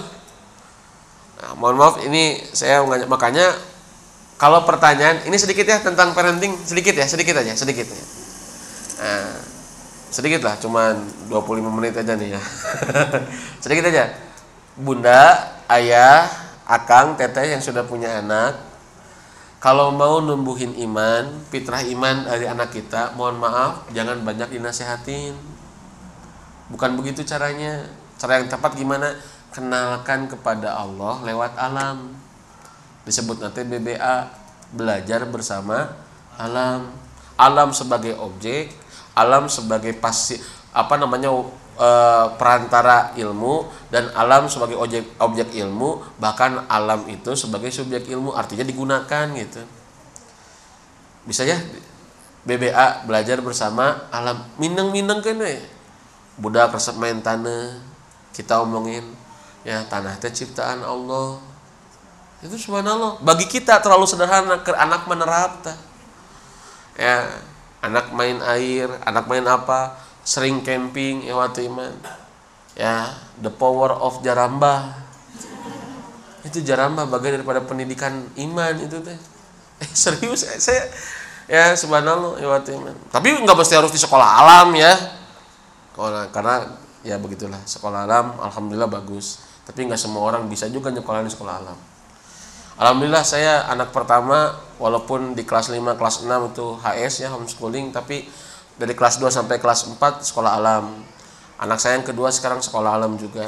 Kenapa sekolah alam? Karena sekolah SD-nya dikelilingi ke kebun awi. Ya, saya bilang sekolah alam. Dia pulang saya nyobain pas pulang mi jalannya ke mana? Kau dia bi uh ke kebun batu kayak kebun waluh kayak kebun bonteng sampai anak saya itu pulang-pulang di kantong waluh hungkul teteh iya di mana? Tadi sambil lewat senang gitu ngambilin yang jatuh. Nanti sekalian yang gantung nah terus wah si Abi mah teh itu teh bukan milik kita ya. Itu teh kebun oh nggak boleh bi. Maklum anak kan? Ya terniat ngebangsat nah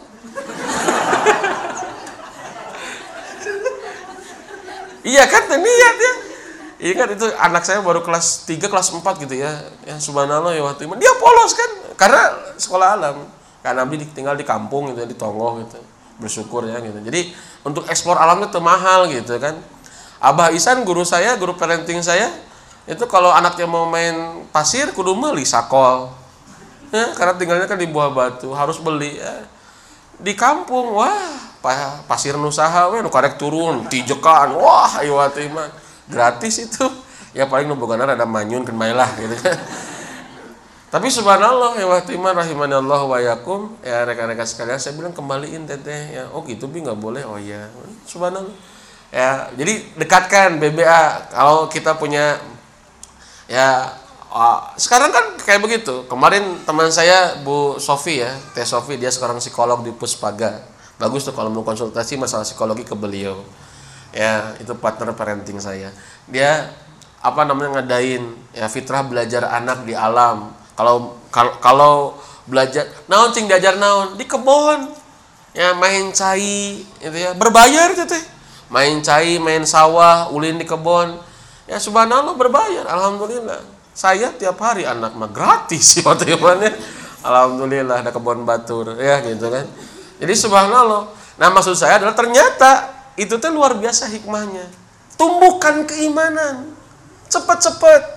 Sahabat-sahabat sekalian cepat-cepat. Ya bagi kita terlalu sederhana tapi bagi anak itu efeknya luar biasa. Setelah anak kenal Allah dia lebih mudah untuk melaksanakan syariatnya. Ya sholat yuk sayang yuk. Allah sudah kasih banyak nikmat. Malu kan kita kalau nggak sholat jadi lebih mudah untuk ngajak sholat lebih mudah pakai hijab lebih mudah. Kenapa? Karena sudah mengenal Allah diajarkan. Ya jadi mohon maaf jangan terlalu banyak membebani syariat sebelum menumbuhkan fitrah imannya. Ya walau alam jadi nggak bahas budak gitu. Tenang lah ya ini kakak tete yang sudah punya anak begitu. Jadi kalau mau numbuhin iman bukan dibanyakin nasihat. Harus begini harus begitu nggak boleh begitu nggak boleh begini. Apalagi mohon maaf pakai ancaman ya supaya taat sholat dan lain sebagainya. Ya alhamdulillah pak ustadz anak saya mah rajin. Tinggal saya ngangkat aja nyere. Ngangkat nyere anak saya udah pergi wudhu jadi wudhu teh karena Allah karena nyere. Tuh kan? Ya itu teh jadi cinta karena wudhu nah atau napi sieun ku kolotna. Masalah ini. Dan dia merasa bangga kalau anaknya rajin kalau dia sudah ngambil nyere. Eh, eh tahu nyere teh teh teh? Launya sapu lidi ya gitu ya ini luar biasa hati-hati tuh ya wallahu alam bisawab yang ketiga terakhir nih habis waktunya yang terakhir kan sebentar lagi sebentar lagi bud ya Qiraatul Quran wa tadabburu, tilawah dan mentadaburi Al-Quran. Tilawah tadabbur Quran. Tilawah tadabbur Quran. Tilawah apa? Baca. Dan ini harus jadi program di keluarga. Mohon maaf. Ini bukan kewajiban imam. Ah, saya mah udah mau jadi imam masjid lah. Ya kemudian imam muda saya ngeskolot ya. Karena imam muda Salman ya. Jadi subhanallah, enggak, ini bukan kewajiban kita jadi imam, karena kewajiban kita jadi muslim, tilawah. Ya, karena tilawah itu akan ningkatin iman kita. Subhanallah ya. Dan sekarang mungkin nanti saya akan bawa bukunya kalau ingat ya. Dan mohon diingatkan. Ada bukunya ya tulisan seorang S3 di bidang gizi, tilawah dan mujizat tilawah dan kesehatan. Oh, luar biasa, dibuktikan secara kesehatan. Dari tilawah teh. Wah, Masya Allah. Ya tilawah bagaimana? Tilawah kata Imam Al-Qurtubi orang yang sering baca tilawah itu ngerti nggak ngerti baca aja pokoknya. Betul nggak? Itu tilawah. Satu huruf sepuluh kebaikan selesai. Bismillahirrahmanirrahim. Berapa huruf tuh 19 huruf. Bismillahirrahmanirrahim sudah? 190 kebaikan. Tapi saran saya kalau baca jangan banyak dihitung. Nah, itu sehingga nggak tilu ribu ya cukup pak. salah sakit gini lumayan ya. Ulah. Ya nanti bagaimana para ulama terkait dengan targetan membaca? Nanti lain soal kita bahas. Tapi tilawah itu ya luar biasa. Itu yang akan ningkatin iman kita ya dan ternyata kata Imam Al Qurtubi orang yang terbiasa membaca Al Quran terhindar dari sifat pikun nanti di waktu tua kenapa tidak pikun diasah atau otaknya Lihat hurufnya beda-beda, betul? Pengucapannya beda-beda. Eh, tapi huruf berbeda, belum lagi makhraj dan sifatnya. Ba dihanap titik na, na di luhur titik kan gitu. Ya, dihanap titik dua, ya di luhur titik dua. Ta, oh udah beda. Ro nggak ada titik, ada titik. Za kan begitu. Luar biasa. Iya otak diasah, belum lagi harokatnya. A I U na. Ya. Nggak ada E ya. Ya, goeril, non goeril ya. Alam taro kaipa, non kaipa Sunda banget ya gitu ya ya subhanallah yang goiril khair ya non khair ya itu jadi sahabat-sahabat sekalian lihat harokatnya a i u nya wah luar biasa terhindar dari pikun kenapa diasah otak kita dengan tilawah maka tidak heran kata Imam Al-Qurtubi ketika baca Quran Masya Allah terhindar dari sifat pikun. Mohon maaf kalau ada saudara kita yang pikun tinggali. Sok baca Quran darah saya beberapa kali nemuin yang pikun ya sampai lupa istrinya sampai lupa anaknya gitu ya. Ya lupa saudaranya gitu. Susah makan lupa makan lupa minum. Dia kira mohon maaf jarang baca Quran. Sok tinggal diperhatikan sok baca Quran tak ya begitu. Makanya diperhatikan per huruf teh. Hei teman-teman yang belum nikah cari calon itu yang bisa baca Quran. Kenapa? Huruf saja diperhatikan apalagi kamu. Kan ya? Mulai mulai. Dites dites. Tapi Pak Ustadz suami saya belum baca Quran. Ulah mikiran ganti ya. Itu kan ajarin baca Quran. Ini program utama ya. Sudah ya Watiman tapi Pak Ustadz gimana? Nggak bisa murotal. Nggak apa-apa murutul lo gitu dan nawan ini lagamnya tepuguh kan aina diajarnya makomatnya nada yang pertama naik. Kalian ya ada diajar kayak gitu? Nada yang kedua datar, nada yang ketiga turun. Usah nese tama. Ken tama nomor dua tama nomor hiji mau baca. Rek naik turun turun turun naik naik. Gebrus tenang naon. Ya, nggak jadi masalah. Yang penting baca dulu mulai. Mohon maaf ya. Ah gitu. Ya saya tidak mengatakan itu nggak penting, penting. Ya cari. Sekarang luar biasa ya Watiman. Dan itu teh nggak secara tidak langsung. Itu baru tilawahnya, belum tadaburnya. Apa tadabur? Merenungi maknanya. Tafakur dan tadabur itu sama merenungi. Tapi kalau tafakur ke ayat kauniyah, kalau tadabur ke ayat kauliyah. Clear? Paham ya? Sekali lagi ya. Tafakur tadabur itu sama maknanya. Apa? Merenungi. Cuman beda objek. Kalau tafakur ayat kauniyah, kalau tadabur ayat kauliyah. Tadabur meningali firman Allah. Kalau ayat kauniyah ditadaburi itu nama eh di, di, direnungi itulah tafak tafakur walau alamnya itu lebih spesifiknya Masya Allah ya watiman. Kenapa? Sebab Al-Quran diturunkan untuk ditadaburi? Liyadabbaru ayatihi Waliyatadhakkara ulul albab. Terakhir nih Ibnu Qayyim Al-Jauziyah mengatakan Kira'atu ayatin Bitafakkurin wa tafahumin Khairun min kira'ati khutmati Bi ghairi tadabburin wa tafahumin Wa anfa'a wa anfa'u lil qalbi ya wa ad'a fi husulil iman wa dzauqu halawatil iman apa kata Ibnu Qayyim yang membaca Al-Quran dengan tafakkur, dengan tafahum itu lebih utama daripada sebat, daripada sebatas membaca Quran, menghatamkannya tanpa mentadaburi dan memahami maknanya. Dan itu lebih bermanfaat untuk hati dan lebih kokoh untuk menghasilkan keimanan dan merasakan manisnya iman. Ya, subhanallah, iman. Luar biasa nih. Tiga aja dah dulu ya. Udah habis nih waktunya. Ya, nggak kerasa nih. Kerasa nggak kerasa? Enggak ya. Saya yang kerasa. Ya, subhanallah. Tiga aja ya. Cukup dulu ya. Yang pertama apa tadi? Marifatullah ya. Cara yang paling mudah apa? Asmaul Husna. Kata para ulama nih, akrobut turukin, metode yang paling mudah mengenal Allah itu lewat Asmaul Husna. Kalau saya Asadi mengatakan tauhid itu bermacam-macam. Nah, ada yang mengatakan rububiyah, uluhiyah, asma wa sifat. Ada yang mengatakan tauhid itikodi, ada yang mengatakan tauhid amali. Macam-macam tauhid itu. Tapi kata Syekh Asadi, ya dalam Asmaul Husna mencangkup semua bentuk macam tauhid. Ya, jadi kalau mau belajar tauhid praktisnya gimana Pak Ustadz? Asmaul Husna. Yang kedua apa tadi teh? Tafakur alam ya. Tafakur ayat kau kauniyah, oke? Okay? Diri kita siapa pun luar biasa. Yang ketiga adalah tadabur Quran atau tilawah, tilawah dan tadabur Quran. Terima kasih sahabat-sahabat sekalian ya. Mohon maaf atas segala kekurangan walaupun masih banyak yang harus kita kaji ala kulihal nggak usah cepat-cepat mudah-mudahan aja bisa diamalin itu ya niatnya yuk mulai mengamalkan programkan lagi kapan belajar Asmaul Husna sebulan satu bisa nggak kayak kayaknya? Kayaknya sebulan satu asma Allah Ar-Rahman belajar sebulan sekali. Bisa nggak kayaknya? Bisa ya agendain kalau sudah apa namanya nabung atau beli buku Asmaul Husna. Atau agendakan sebulan sekali ikuti kajian Asmaul Husna. Ya nggak berurut pun nggak apa-apa. Intinya bukan seberapa banyaknya seberapa cepatnya tapi seberapa berdampaknya ya coba yang kedua ngamalannya apa yang kedua agendain juga ya untuk bisa bertafakur alam. Gimana caranya bantu dengan ilmu-ilmu yang ada. Kalau saran saya beli majalah Bilal. Itu untuk anak sebetulnya, tapi kami guru dan kami orang tua terbantu dengan majalah itu.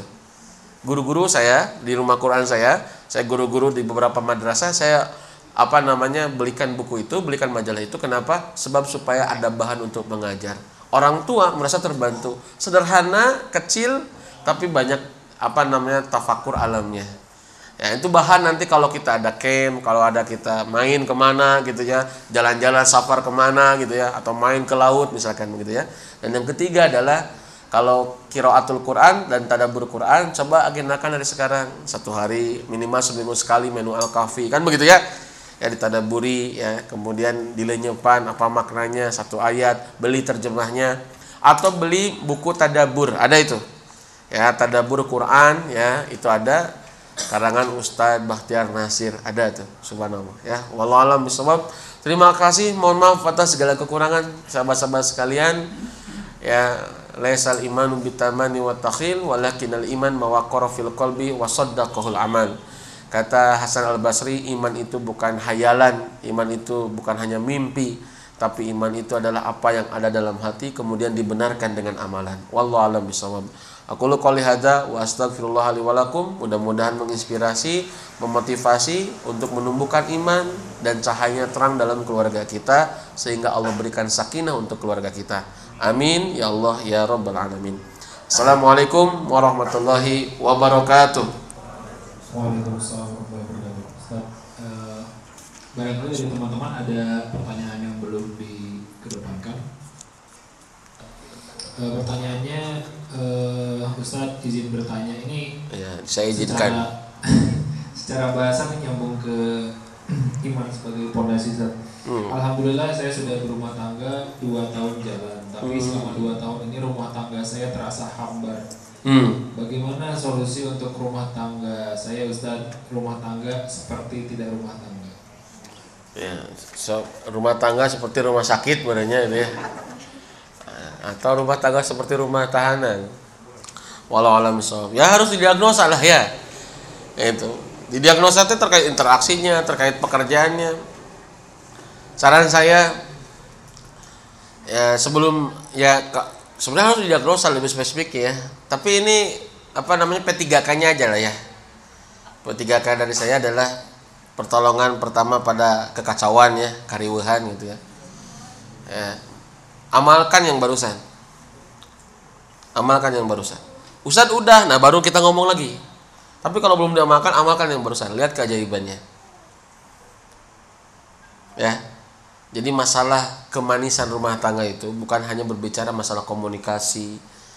Ya, keharmonisan rumah tangga itu, cinta rumah tangga itu bukan hanya masalah tentang finansial, bukan hanya masalah komunikasi, itu terkait dengan hubungan kita bersama Allah.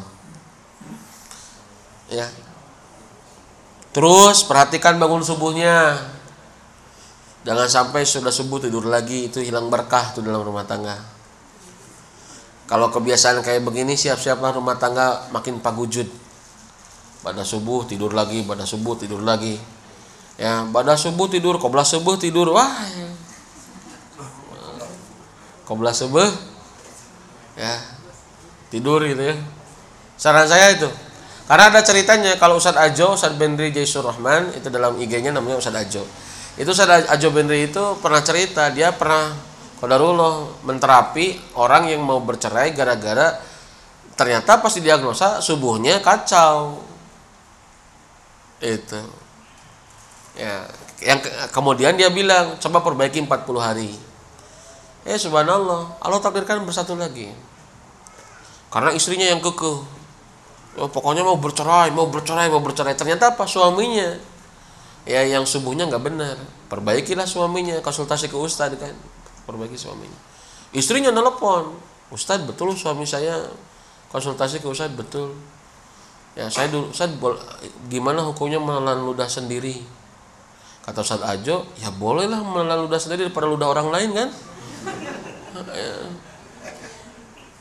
enggak usah dulu saya pernah berjanji tidak akan kembali lagi ke suami saya. Tapi kenapa tiba-tiba sekarang saya pingin kembali ke suami saya? Saya saya menyesal Pak Ustadz. Oh, itu menelan ludah sendiri itu maksudnya itu? Subhanallah. Sebabnya apa? Sholat subuhnya selesai. Sholat subuhnya beres.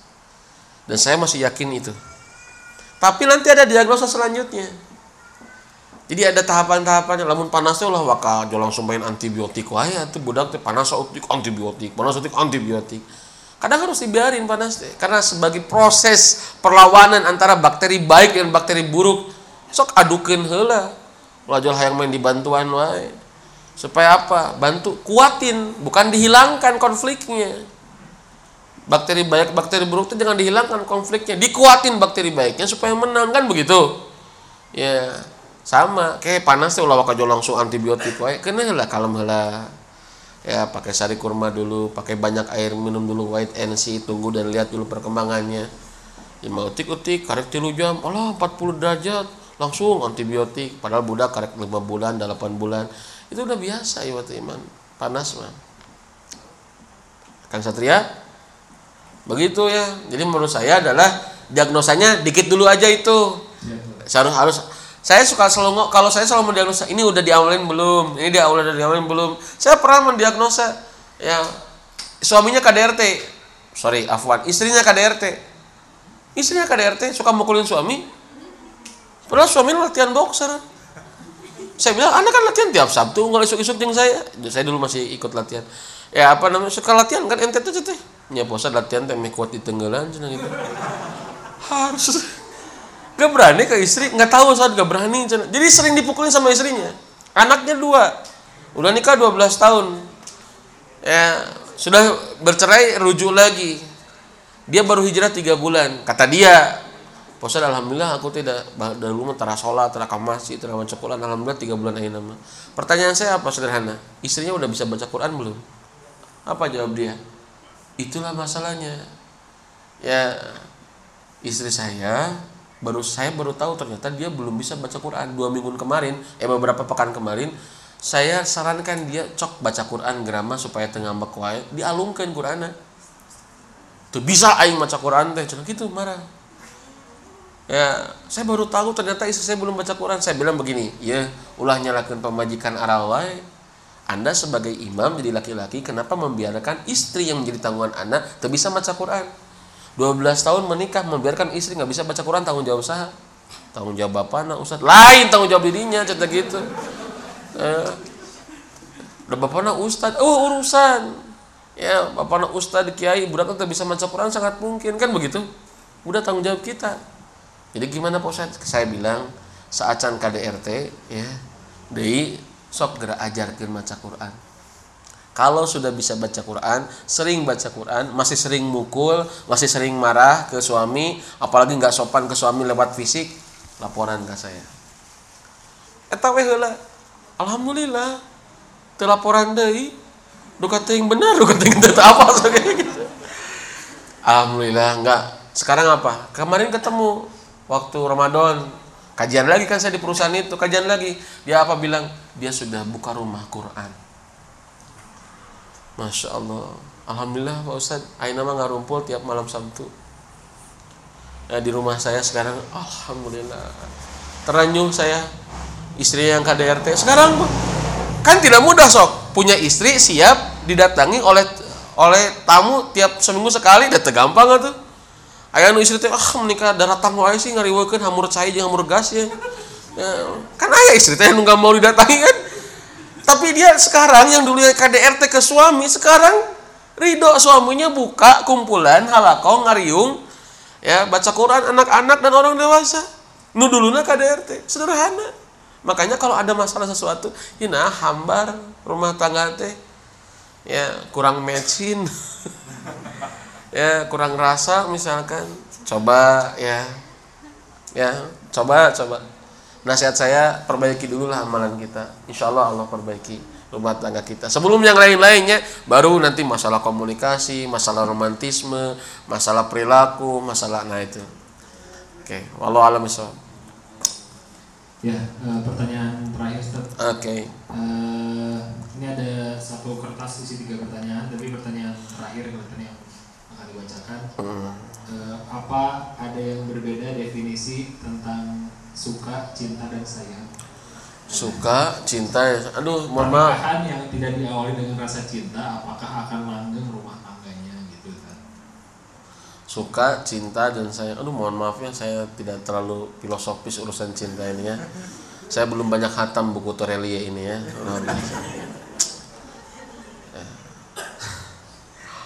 Subhanallah, maaf, suka, cinta dan sayang ya walau alam ya. Mungkin eh enggak, saya terlalu tidak ah, bisa mungkin berspekulasi mah bisa ya, tapi walau alam ya mungkin sama lah ya. Kalau ada cinta pasti suka atau ada suka pasti cinta. Ting lah. saya juga gak terlalu ya walau alam. Tapi tadi pertanyaan terakhir apa?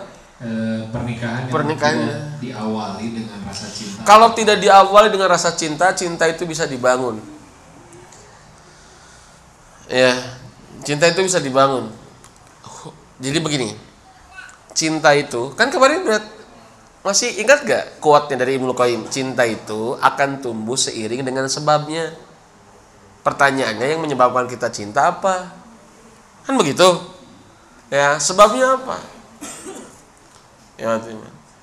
Kalau kalau saya masih berpendapat, insya Allah cinta itu bisa ditumbuhkan kalau sebabnya bersama Allah. Ya.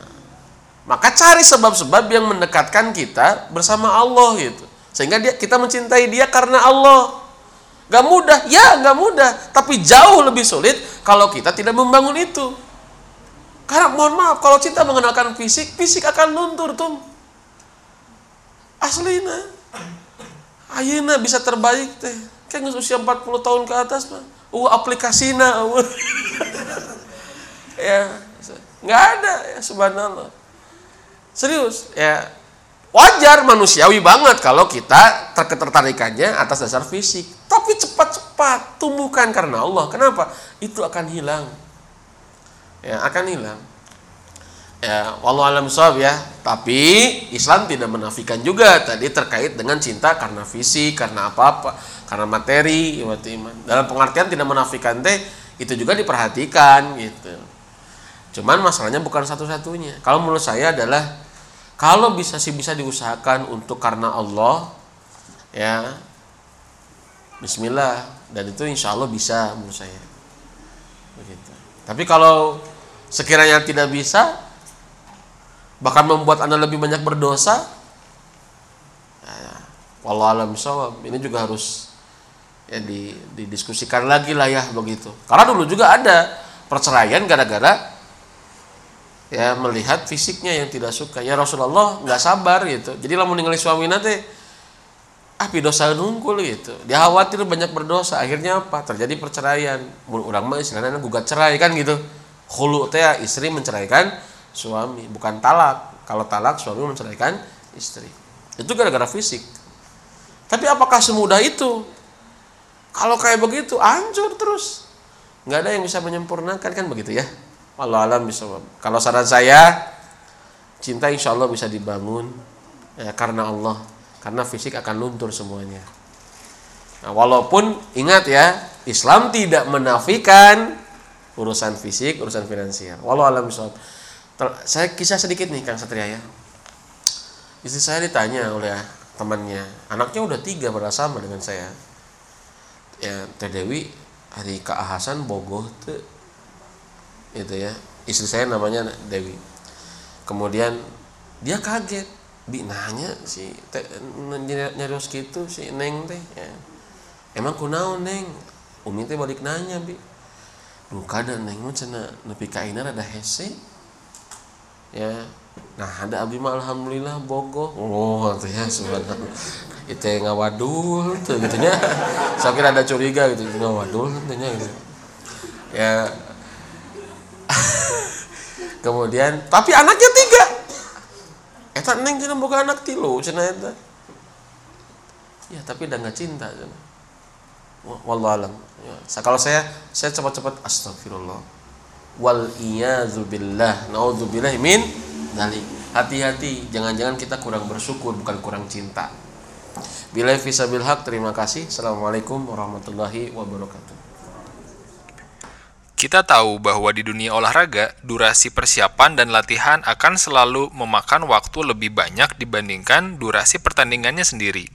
Juga dalam berkeluarga yang durasi pengerjaan pondasi dalam bentuk penguatan iman sering kali memakan waktu yang lebih banyak dibanding praktek berumah tangganya tersendiri. Tapi pasti akan muncul pertanyaan, seberapa penting penguatan pondasi iman itu harus dilakukan? Bukankah tawakal, sabar, syukur, ridho, dan ikhlas dalam berkeluarga semua lahir dari keimanan? maka penguatan pondasi iman sangat layak kita dahulukan agar kita bisa mengupayakan ajegnya bangunan rumah tangga kita agar sekeluarga tak hanya selamat di dunia tapi juga di akhirat. Kita bisa mulai membiasakan diri dengan tiga hal sederhana untuk menguatkan pondasi iman diri sendiri maupun keluarga, yakni pertama, memahami Asmaul Husna sebagai jalan untuk mengenal Allah atau ma'rifatullah, yang kedua, sering-sering mentafakuri alam semesta sebagai ciptaan Allah dengan segala keajaibannya atau kita kenal sebagai ayat-ayat kauniyah. Dan yang terakhir, mengakrabi Al-Quran lewat tilawah maupun tadaburnya sebagai ayat-ayat qauliyah. Maka, semoga Allah selalu menjaga dan menguatkan pula iman kita sekeluarga.